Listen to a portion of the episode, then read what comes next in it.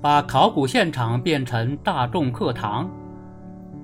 走进河北省阳原县大田洼乡的马圈沟遗址，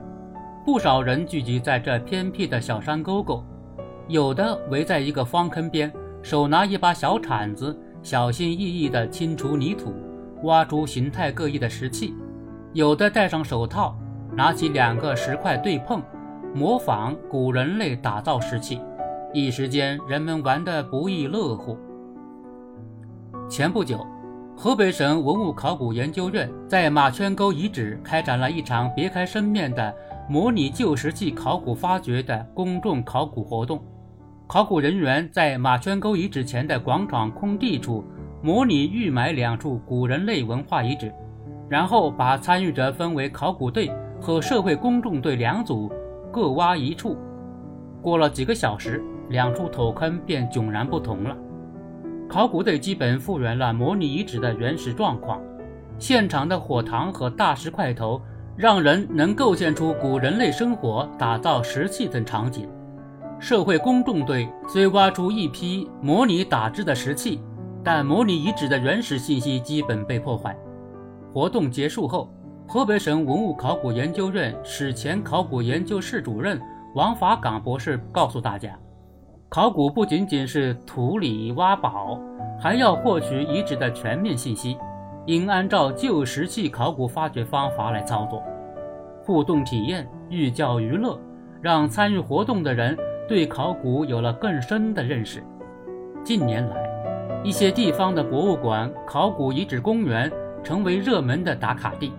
然而，不少人对考古缺乏了解，有的以为考古就是挖宝，有的认为考古离自己很远。在阳原县开展的这次模拟考古活动，一改以往观摩为主的方式，让大家拿起手铲参与挖掘，搭建起有趣的文史知识传播渠道，拉近了公众与考古的距离。群众近距离感受考古。能直观认识这门揭示古人类演化、生活方式与人类历史的科学，产生对文化遗址的敬畏之心、爱惜之情。一位参与活动的群众直言：“原先以为拿起铲子就能刨出宝贝，结果好不容易挖出来还有损坏。看到专业考古队的作品，才知道方法和差距。”习总书记强调：“认识中华文明的悠久历史。”感知中华文化的博大精深，离不开考古学。模拟考古让人们身临其境，在第一现场搜寻历史，了解文物背后的生动故事。让考古现场成为大众课堂，不仅可以进一步激发人们了解文物、保护文物的热情，也能不断丰富全社会历史文化滋养。对考古进行科普。还应做到趣味性与知识性并重。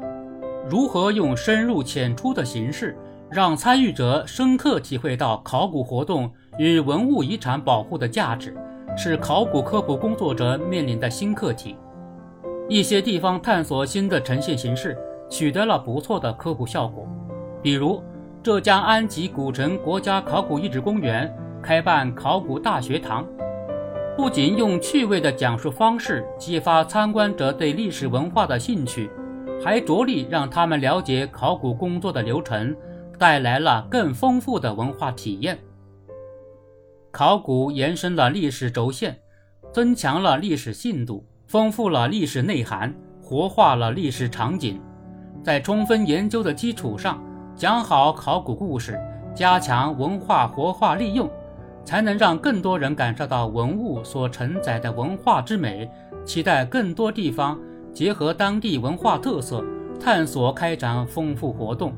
让群众走进考古现场，感受历史脉搏，让文化自信牢牢植根在每个人内心深处。